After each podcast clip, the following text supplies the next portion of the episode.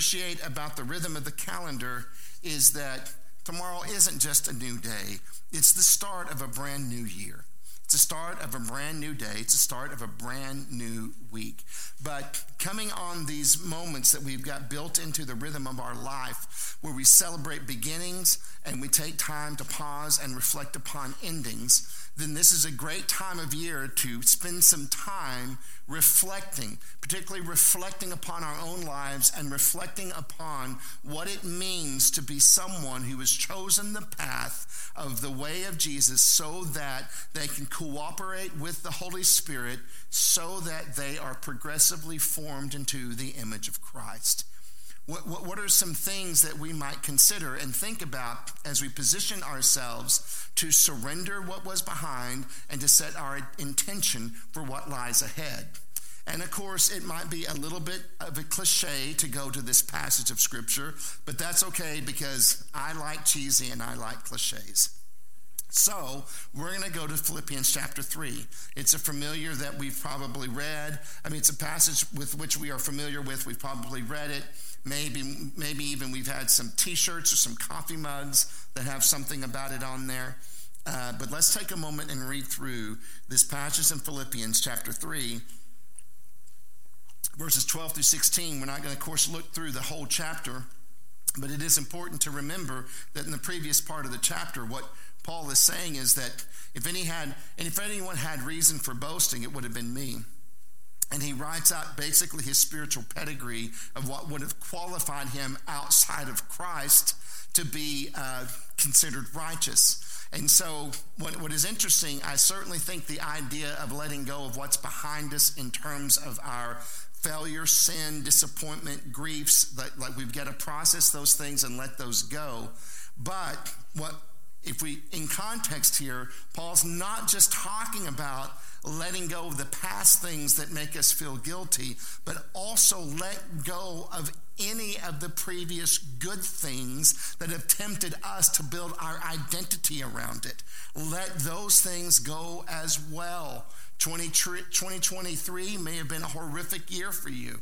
Maybe you're here battered and bruised and you're grieving losses and disappointments. But today, we create some space to begin the process of letting it go. But maybe 2023 was a banner year for you. You've succeeded financially. Maybe your health has improved. Maybe your mental and spiritual health has improved. But nonetheless, today, that's also one of the things we are going to create space to let go. Everything that's behind us, we create the space to let that go and set our intention on what is ahead of us. Because we want to look back on the means of God's grace in our life in a spirit of gratitude, not idolatry. We, we, we want to not have the position that now we can kind of coast and relax. Rather, we want to have an anticipatory spirit that says, What does God have for me? And that's still ahead of me. And so, this passage here, let's take a moment and read through these, uh, these verses. Verse 12, Paul says, Not that I've already reached the goal or am already perfect, but I make every effort to take hold of it because I also have been taken hold of by Christ.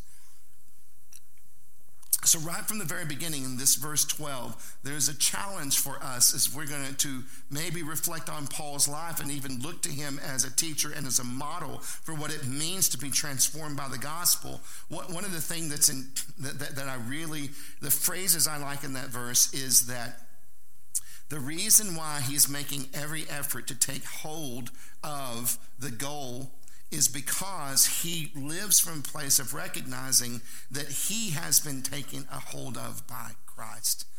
And we use these phrases like I found God or I found Jesus and that sort of thing. And I don't think there's anything wrong with those phrases. I'm not talking down on them. I say those phrases. And I certainly understand that on an existential level, in the process of working out our lives and the way experiences come to us, they certainly, certainly does feel like maybe that there was a time where I was blind or lost, couldn't find my way, and the Holy Spirit shone the light. And in my search and in my journey, I came to where I found Christ. And that's totally fine. But what happens is, is we begin to think and build our theology and our reflection on our spiritual history back to the day that we found Christ. And so sometimes our, our most intense memory of, of our experience of God might have happened years or decades ago when we, quote, found Christ. And that's a mistake because it was an invitation. It was not the end of the journey. It was the beginning of the journey. And I think that one of the things that we can lose in our rhetoric and in our contemplating of our own life and spirituality is this idea that you were apprehended by Christ before you apprehended Christ. And you may not have been aware of that, but all that it means is that from the time that you were being formed in your mother's womb, at that point, God already chose to set his love upon you. That, that's when it became a defining aspect of who we are. And so as we grow, one of the joys of maturing spiritually and walking with Christ into our latter years is an increasing discovery on the reason why we were apprehended by Christ. And as we discern some of the reasons why Christ may have apprehended us in the first place, then it sets before us a vision of what we ought to be leaning into. So, when was the last time that you took this cue from Paul and thought about why you were apprehended by Christ? Because that's what Paul says. My motive for reaching forward and making every, every effort to attain the prize is because I remember there's a reason why I was apprehended in the first place. Why did Christ apprehend you? And let me suggest that the answer is actually way more powerful and glorious than so that I wouldn't go to hell after I died. That there is a reason why today God intervened in the details of your life to allow faith to be birthed in you, to lean into Christ and to pursue this path. And that reason precedes your understanding of his love for you. It was already on you before you comprehended it, and his purpose for grasping you was already in place before you were aware that you've been apprehended by Christ. But the switch of the new year, maybe we've gotten distracted.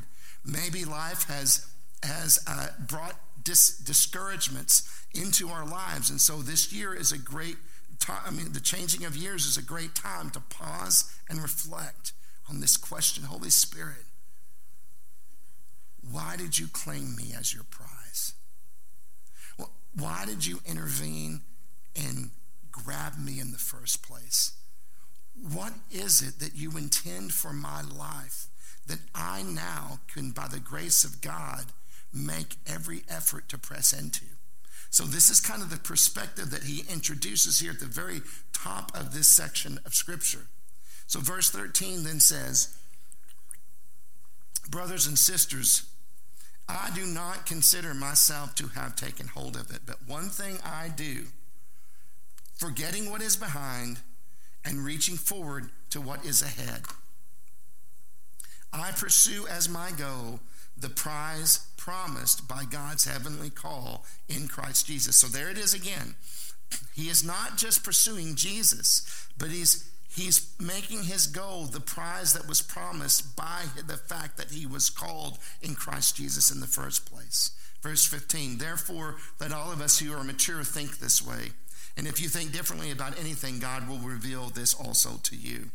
In any case, we should live up to whatever truth we have attained. And there's so much more, so much in that little paragraph, but what I want you to highlight is what we put in bold print there in your notes. Forgetting what is behind and reaching forward to what is ahead, I pursue as my goal the prize promised by God.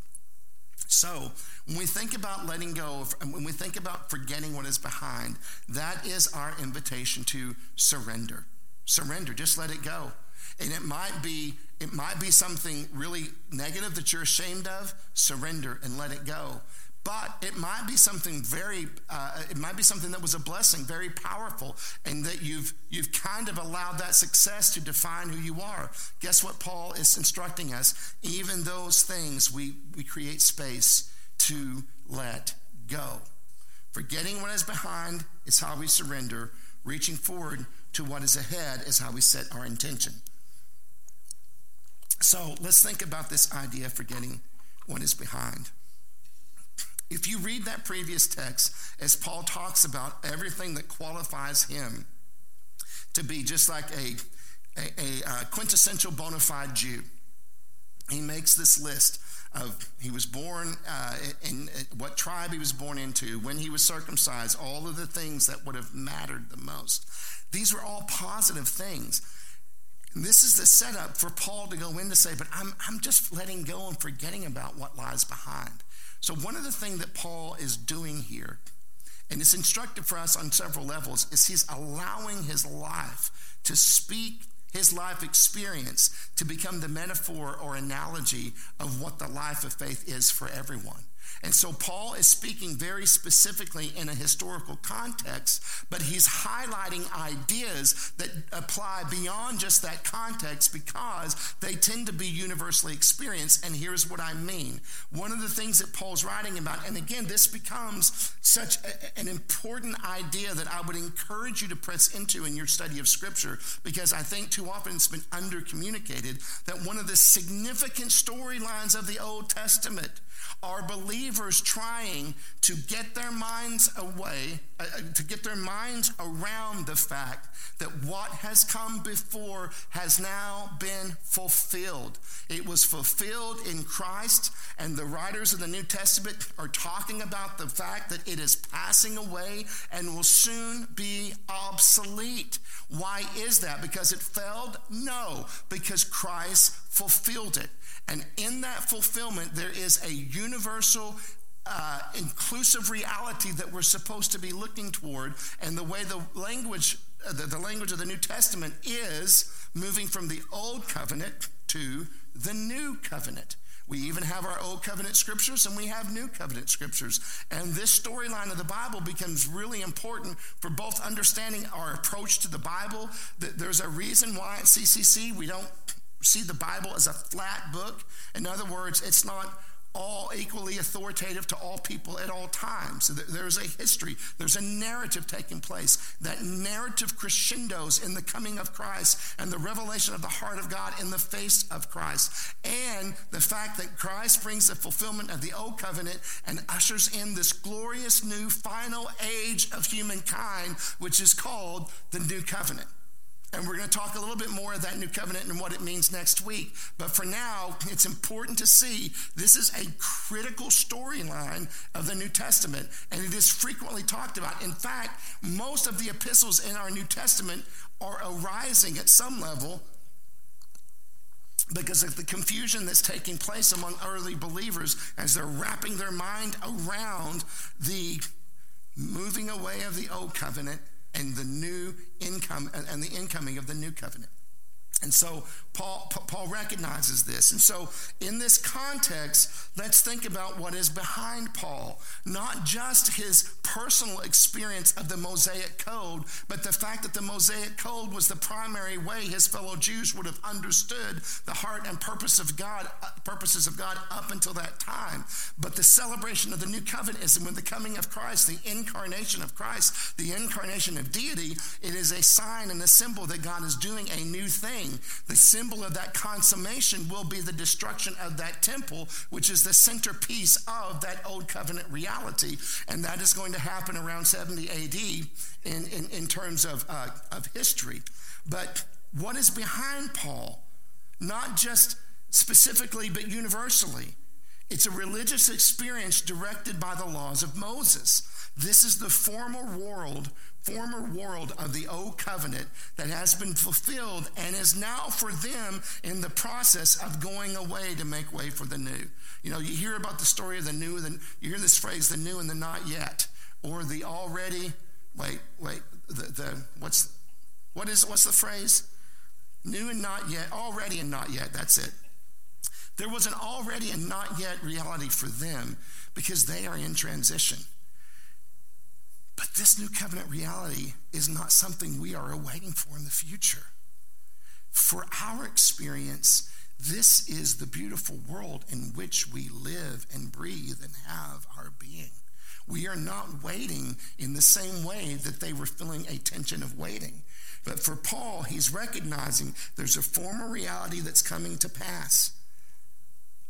And this process is in place for the making way of the new. Paul and the Philippians are living, oh, there's my phrase. I should have looked at my notes. Paul and the Philippians are living in the now and not yet of the new covenant age. But Paul is also being very specific because he's using his autobiography as his primary example for what this looks like. And essentially, what Paul is revealing to us is this one gold nugget of wisdom, which is he is not allowing his past life to define his present identity. He is not allowing his past life to define his present identity. And that's not just the past life that includes sinful choices. That's also all the good in the name of religion or in the name of growth or whatever he has experienced. That is also not what is presently defining his identity. What is presently defining his identity is that he's been apprehended by Christ and he's setting his intention to apprehend Christ. That is the centerpiece of his present identity. And this becomes very instructive for us because everything that Paul lists both the positive and the negative, these are all behaviors that he performed. And one of the things that we need to pause and recognize as we think about our spiritual formation is we need to think about some of these ancient ideas that are in all kinds of wisdom literatures, which is particularly how is our identity formed? Or Perhaps another way of using the language would be how is it that our ego is formed? Our ego, our identity, tends to be formed off of the principle of performance based acceptance. And I'm not saying that that's completely unreasonable. If you're in a job, the reason why you get compensated is because you perform at a certain level. The reason why Gary Maytubby and I are friends is because we don't make it a habit of insulting one another, at least not to our faces, right? And, and or, or maybe even punching each other in the face. Now, if we did that, if one of us did that on a regular basis, we would not be very close friends. But we don't do that. So, so there is a reality. The world operates on a performance based reality. It's the first kind of reality that we learn subconsciously as infants. The first conscious reality we have is that certain behaviors elicit certain response responses. Now, those responses are a variety depending on the functionality of the atmospheres in which we grow up. But whether it's functional or dysfunctional, what we learn from our earliest memories is what we get and experience is rooted in how we behave.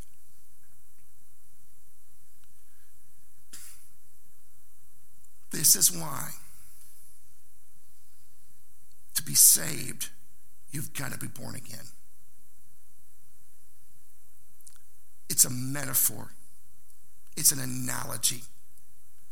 You have to awaken to a world where your worth is not rooted in your performance. The rest of the world works this way. But the kingdom of God takes the principles of this world and turns them upside down on their to awaken to the kingdom of God is to be born again into a new reality where I begin to progressively understand that who I am and my worth is not rooted in my performance because God does not relate to us based on performance based acceptance. Performance based acceptance forms the construction of our ego identity, but this is separate from our identity in Christ. And the reason why God will not respond to us based on our performance is because we will capture that in the bottle and make it our idolatry. Because what we are looking for is answers. God is inviting us to dance with Him in the mystery. And you don't get to do both. You got to choose which one it is you're going to give your heart over to. God will not affirm the shame and pride our ego identity is attached to because they're an illusion and a lie. Which is why, whether that identity is formed by moral choices or immoral choices, we have to routinely shed the skin. We have to routinely be willing to let it go and forget what is behind. God does not relate to us based on performance based acceptance. He relates to us from the dignity of being his children that reflect his image. Now, how did Paul break free from that cycle? Well, he broke free based on his testimony by experiencing not a message about Christ, not by affirming beliefs about Christ, but through the experience of Jesus being revealed in him. This is how Paul is set free. And I would suggest to you, we are not made free by perfecting our beliefs about Christ. We are not made free just by reflecting on stories about Christ. These things can help us in our journey, and I don't disdain the help that they can provide. But ultimately, we're not free from beliefs and stories. We are set free because we live into the experience of Christ being revealed within. And so he testifies to this in Galatians chapter 1, verses 15 and 16. Paul writes, But when God, who from my mother's womb set me apart and called me by his grace, was pleased to reveal his son, what? What's it say? In me, so that I could preach him among the Gentiles. I did not immediately consult with anyone. Do you see? He doesn't say, when God was ready to reveal the Son to me. That is not what he says. He says, when God was pleased to reveal his Son in me. This, my friends, is the experience of salvation. This, my friends, becomes the new construction of our identity and understanding who we are and what we're intended to do with our lives. It flows from the experience of Christ being revealed within. So we ask ourselves not simply the easy question of what do we believe about God, what do we believe about spirituality, but we ask ourselves, how have we encountered God? How has that encounter affected you? If the scriptures mean anything to us, it, it, should not be that we read these stories and then live vicariously through them. They are an invitation of what is extended to all of us. And if we read the scriptures, we begin to soak ourselves in these stories and these narratives from the beginning in the Old Covenant stories in the Old Testament to the transition and New Covenant stories in the New Testament. One thing is consistent God encounters people, and that encounter alters who they become. And we have that same invitation. It is a mistake to, repl- to, to replace ideology with the experience of intimacy because that's what our birthright is. And so, how have you encountered him? How has that encounter affected you? And what I want to know is how have you encountered it? And it doesn't have to qualify based on the stories that we hear from the people around us. You know, I think most of us here who are married or in relationships in which we've sought any evangelical help have probably been introduced to the idea of the five love languages, right? Everybody know what I'm talking about? Okay, what's your love language? Sorry, Rachel, he can't even remember. yeah, it's all right. I put you on the spot. I don't remember mine either, except for I recently retook the test just to see because I couldn't remember. But the idea of love languages, which what it means is according to your temperament, there's a way that you hear affection and devotion from someone. And what we tend to do is the way that we hear it is the way we give it to our partner. But the problem is we're all have various temperaments, and so we end up getting married to people that have very different love languages. And um, and so for Jen and I, her love language is an act of service. My love language is not to ask me to do an act of service. So so there's tension that that takes place that we have to work through. But I was I, I took it for a different reason this time. Because I took it because I wanted to know how I was oriented in my love language so that I can begin to recognize as how the Holy Spirit personally is encountering me at my place of need. If we're smart enough to communicate love via love language, why wouldn't we think the Holy Spirit wouldn't be smart enough to do that too? which is why we can't compare our spiritual experiences. Based on our temperament, we're going to experience those things in very different ways. So we don't want to close too tightly define those, but what we do want to do is become a people who are aware. How has the Spirit encountered you on your journey? How has the Spirit come to you in your despair? How has the Spirit come to you in your confusion or darkness? Or how has the Spirit celebrated with you in your joys? Because it's in, it's, it's in discerning this reality that we are empowered to continue to live, to be true to Christ, which is in our mission statement. To be true to Christ, to be kind to all people, and to be the body of Christ in our community and beyond. So, what might that mean to be true to Christ? And if it includes learning how to let go of behind and lean into what's ahead, what might that mean for our spiritual practice as we enter into the new year? As we said in our mission statement, we live to be true to Christ, and here's how we define that it means to trust Him as Savior, to know Him as friend, and to obey him as Lord. That's how we understand being true to Christ. Trust him as Savior, know him as friend, and obey him as Lord. So, my question is how can you construct practices that relate to the vision of our community, the mission of our community? To know him as Savior, to trust him as Savior, are you learning how to live from your identity in Christ so that Jesus can save you from the destructive patterns of your ego? That's my question because too often times we have to pay attention to our language. Our language gets messed up. We think about Jesus saving us, we tend to think of something in the past.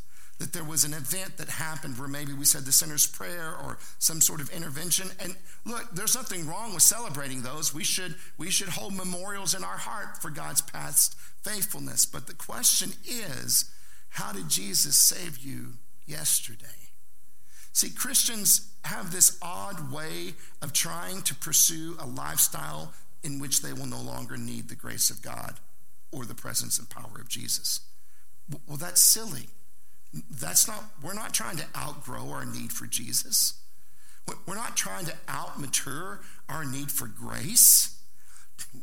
We want these to be the daily, moment by moment realities that sustain us and empower us to continue pressing into whatever it is God has for us to press into. And so we ask ourselves, how is Jesus saving me from the destructive patterns of my ego? Because you know what? Yesterday he did that. Or yesterday I neglected and in disobedience allowed my ego to win. And you know what happened yesterday when that happened? Death was introduced both in my own soul and to those around me. Because if you try to save your life, you'll lose it. But if you die, you'll be resurrected. You'll actually find life. So, we're going to talk a little bit more about trusting Him as Savior as we close, as we look at a practice called the prayer of examen. Secondly, know Him as friend. What are the practices that increase your conversational friendship with Him? What are the practices that empower you to become more competent in responding to your intuition? To say we know Christ means that we have to have the courage to recognize there is a difference between knowing about Christ and knowing Christ. Part of the way you get to know him is to learn about him. I'm not denying that. In fact, I'll have some suggestions on how you might do that later on. I don't want to get too weird on the last day of the year.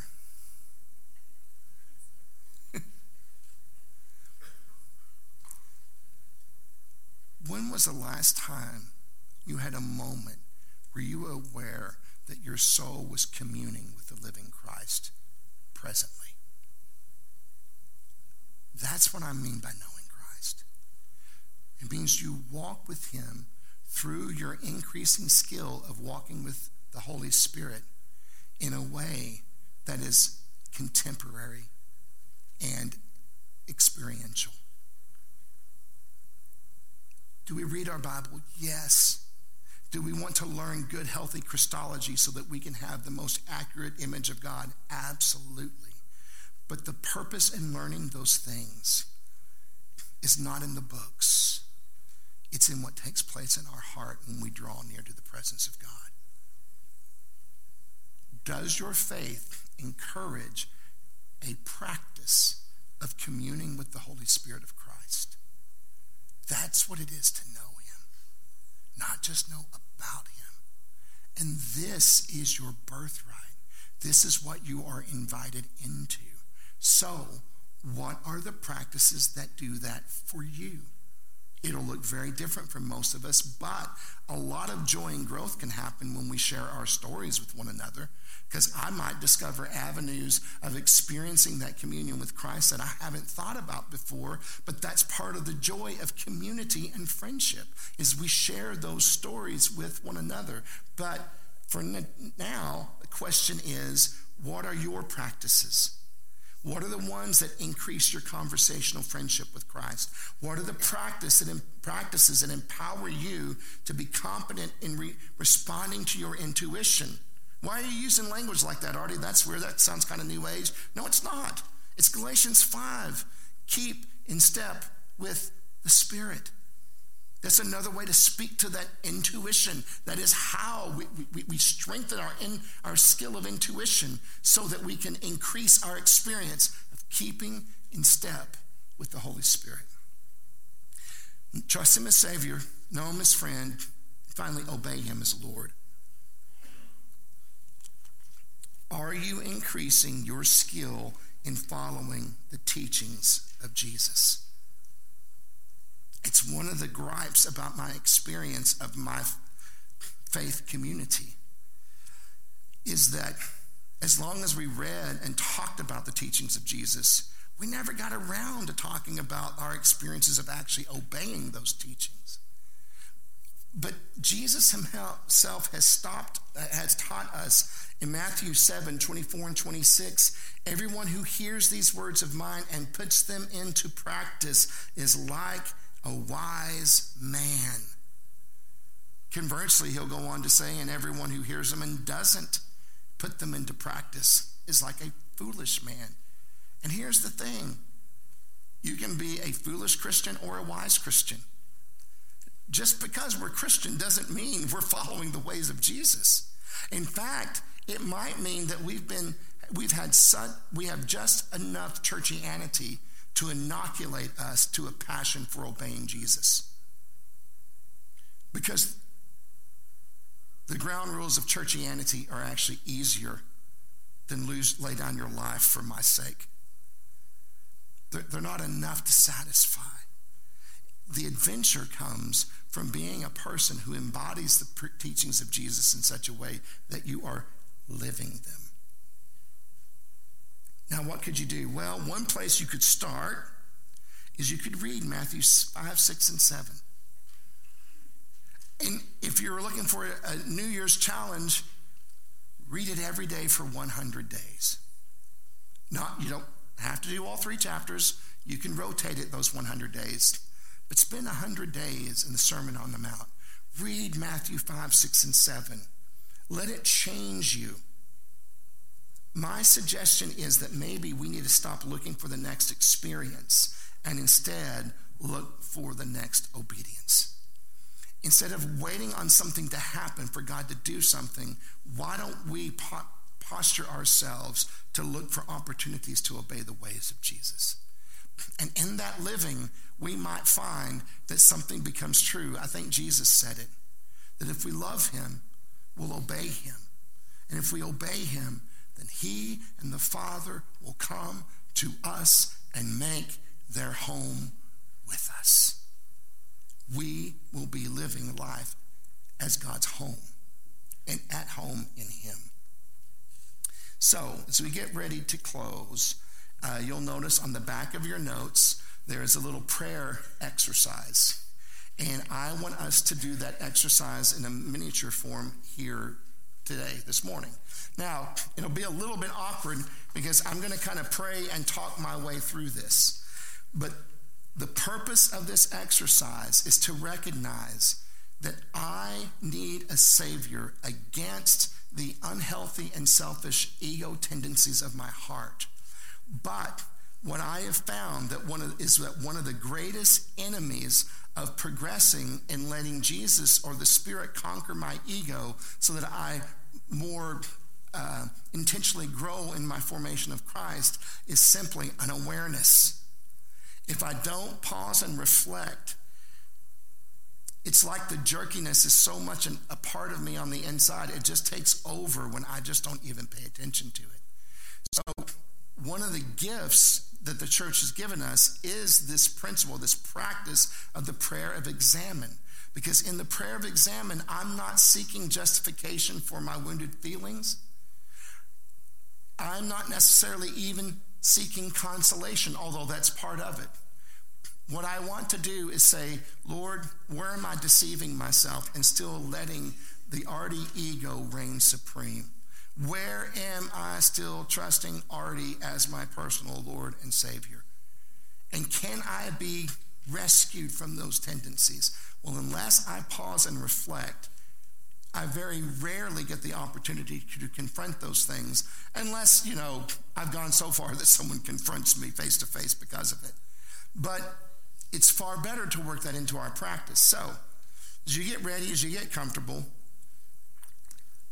let's just talk and pray through these stages of the prayer of examen. All right, so I like to begin comfortable position. We've put extra money into the chairs you're sitting in. We got the extra thickness so that you are all comfortable. Uh, David Delgado came back from New Mexico to make sure he adjusted the atmosphere so it was prime. So I would like for you to close your eyes, and I like to begin my practices with a Trinitarian of breaths Father, Son, and Holy Spirit. These deep, deep, deep breaths in, and I sigh it out.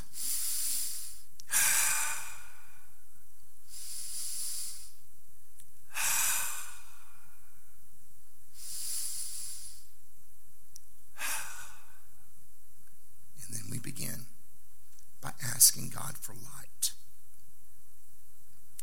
Lord, we confess that this prayer practice is about more than insight into our behavior, but it is about discovering the ways of salvation that empower us to live free lives in your grace.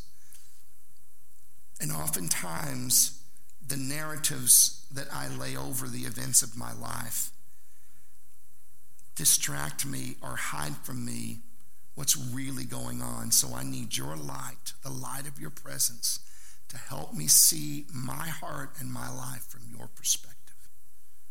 So I'm asking you for the light of the Spirit as I reflect upon my day. And because we're in the morning, we're going to do this experience based on our life yesterday. Secondly, we move into Thanksgiving. We always begin with gratitude, not with despair or cynicism. For what are you grateful? Use the same thing every day marriage, family, a job, living in this time in history, in this place, this land. Or if all else fails, I always can thank God for my dog. God, thank you for the life that you've given us. It is so easy for me to only see the disappointments, but the truth is, you've really given us a miraculous life.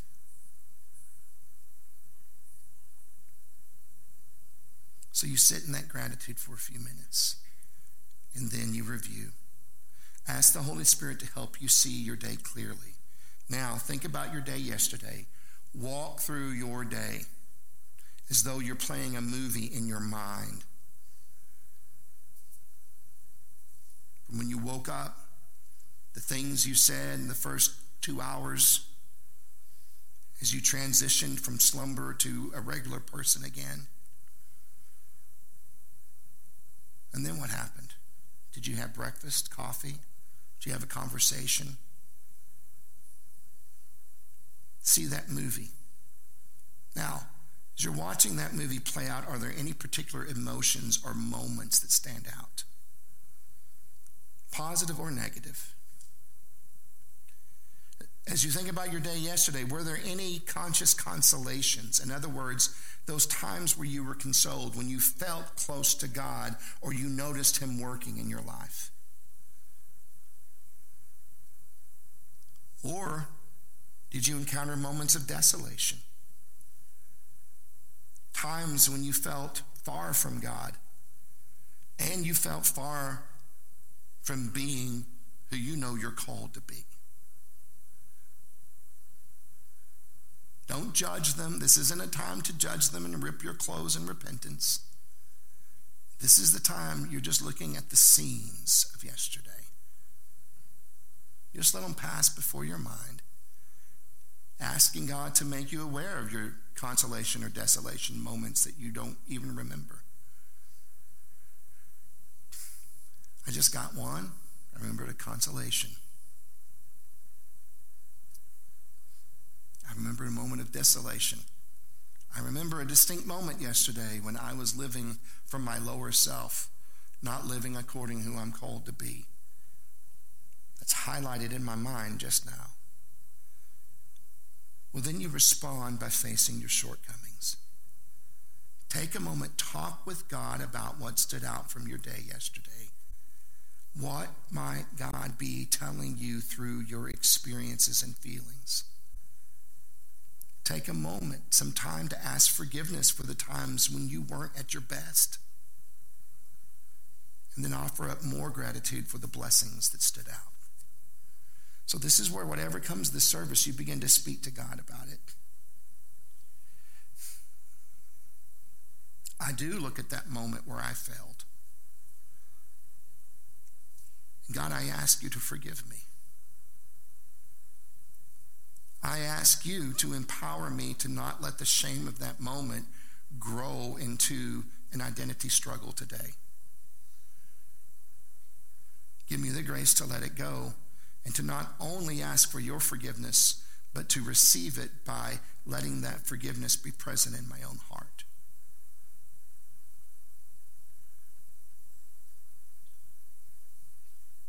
In asking forgiveness for my unfaithfulness, I want to say thank you for your faithfulness to me, even in the midst of my unfaithfulness to you.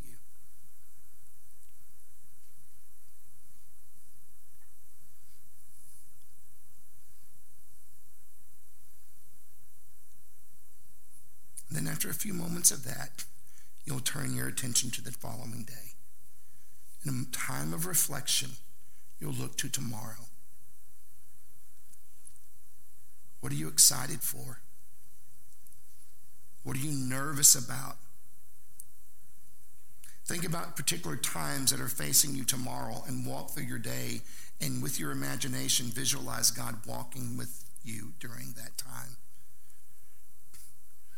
And visualize yourself having the wisdom to know your ignorance and to ask for his help.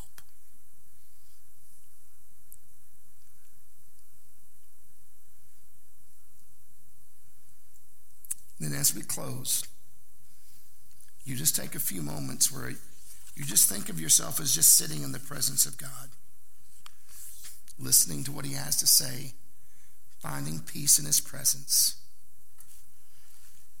And again, it's just a suggestion, it's not a rule, but then I like to end with the Our Father. Our Father who art in heaven, hallowed be thy name. Thy kingdom come, thy will be done on earth as it is in heaven. Give us this day our daily bread and forgive us our trespasses as we forgive those who trespass against us. Lead us not into temptation, but deliver us from evil. For thine is the kingdom, the power, and the glory forever. And then take this moment, as I was reminded from a friend of mine this morning of this prayer, because this might not be the fix it moment. You know there are still struggles. You know there are things I'm still, my ego still holding on to. Lord, I want to let them go. But at the same time, I want to be honest about the fact that I'm struggling. And so then you pray this prayer God, cover me with your infinite mercy until I can present to you a heart of sincere repentance. In Jesus' name I pray. And then you may even want to make this part of your daily practice. Would you all stand? Because now we will end after reflecting on our day and God's presence in our life by coming to the table of our Lord to be nourished by his blood and his body. We'll start from the back, come forward. You can take the elements, return to your seat, close your prayer of examen with the celebration communion.